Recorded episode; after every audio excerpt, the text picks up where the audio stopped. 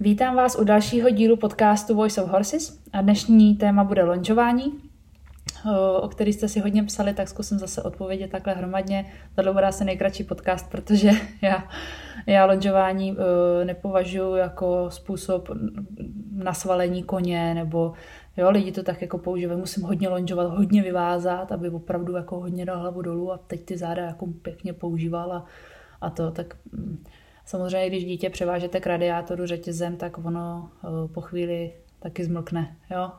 Tak uh, pro mě to lonžování bylo spíš právě kontrola, kontrolovaný pohyb toho koně uh, v jeho svobodným byla tam jako kontrola, ale pohybují se vlastně svobodně. Jo nejlíp, nejméně zla si myslím, že se u, u lonžování když už teda lonžovat jako člověk potřebuje, tak když na toho koně nebudete dávat nic jiného než chrániče a ohlávku, zapnete mu lončku do o, bočního očka ty ohlávky, ne do spodu, ale do strany mu zapnete tu lončku, aby a budete chtít po něm, aby byl lehce přistavený, aby se na vás díval. Půjdete do uzavřené kruhovky, kde vlastně ten kůň nemůže vypadávat zádí ven. Tím, že ho trošku přistavíte, tak vlastně bude muset přenášet tu váhu na tu vnitřní zadní nohu, což je náš, eh, to je to gro, že jo? pořád na vnitřní zadní nohu, na vnitřní zadní nohu, musí přenést váhu na vnitřní zadní nohu.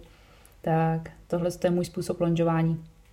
A o, samozřejmě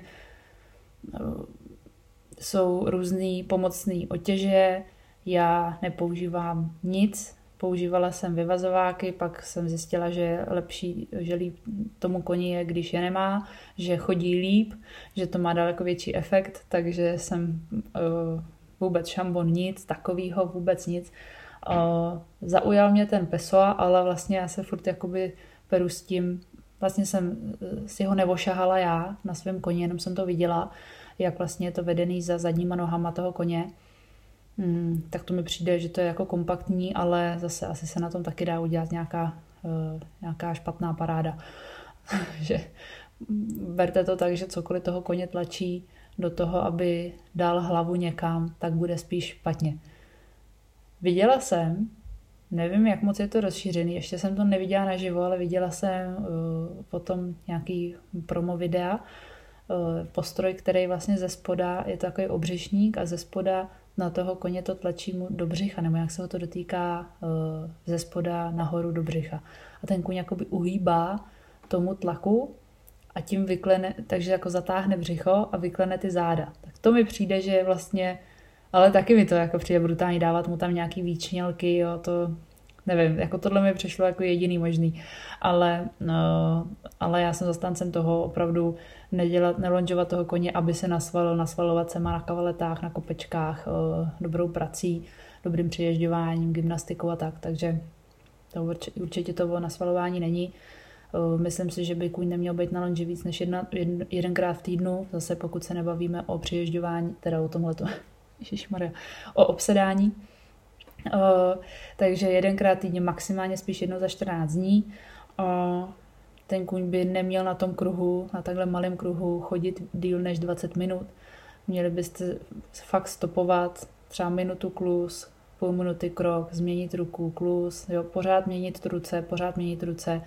Uh, vám se bude motat hlava, koni se bude motat hlava, přetěžujete to a říct si, tak budu pět minut klusa doleva, pak pět minut doprava, pak budu pět minut cválat doleva, pak zase doprava, oklušu a čus.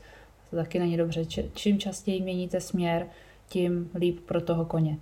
No, takže uh, vykrokovat předtím a potom samozřejmě ne na tom kruhu, ale povodit toho koně rovně a uh, nebejt línej. Jo. Tak když vás to nebaví, tak to je lepší toho koně pustit do haly na volno, uh, nebo prostě nechat ho ve výběhu, nebo mm, nebo klidně s ním jít právě na výšku, vzít si tu lončku a jít s ním na procházku na ruce a ať, ať si tam tak nějak jako pobíhá, jak pejsek, no to bych řekla, že uděláte kolikrát líp. No, takže tak to je asi, asi všechno, co, co pro vás mám dneska.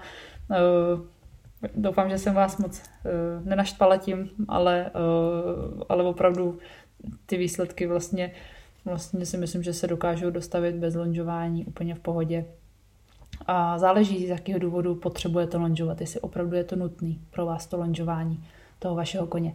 Tak to je asi důležité si na začátku říct, takže tak jako říkám vždycky, všechno, co říkám, nebo většina toho, co říkám, má svoji výjimku, takže určitě lonžování je v jistých eh, stádiích výcviku eh, velice vhodným prostředkem a nástrojem pro něco, ale hlavně si neříkejte, že když to koně vyvážete a bude pořádně makat na té lonži, tak, takže to bude to ono, to vám ovoce nepřinese. To říkám jako čestný skautský.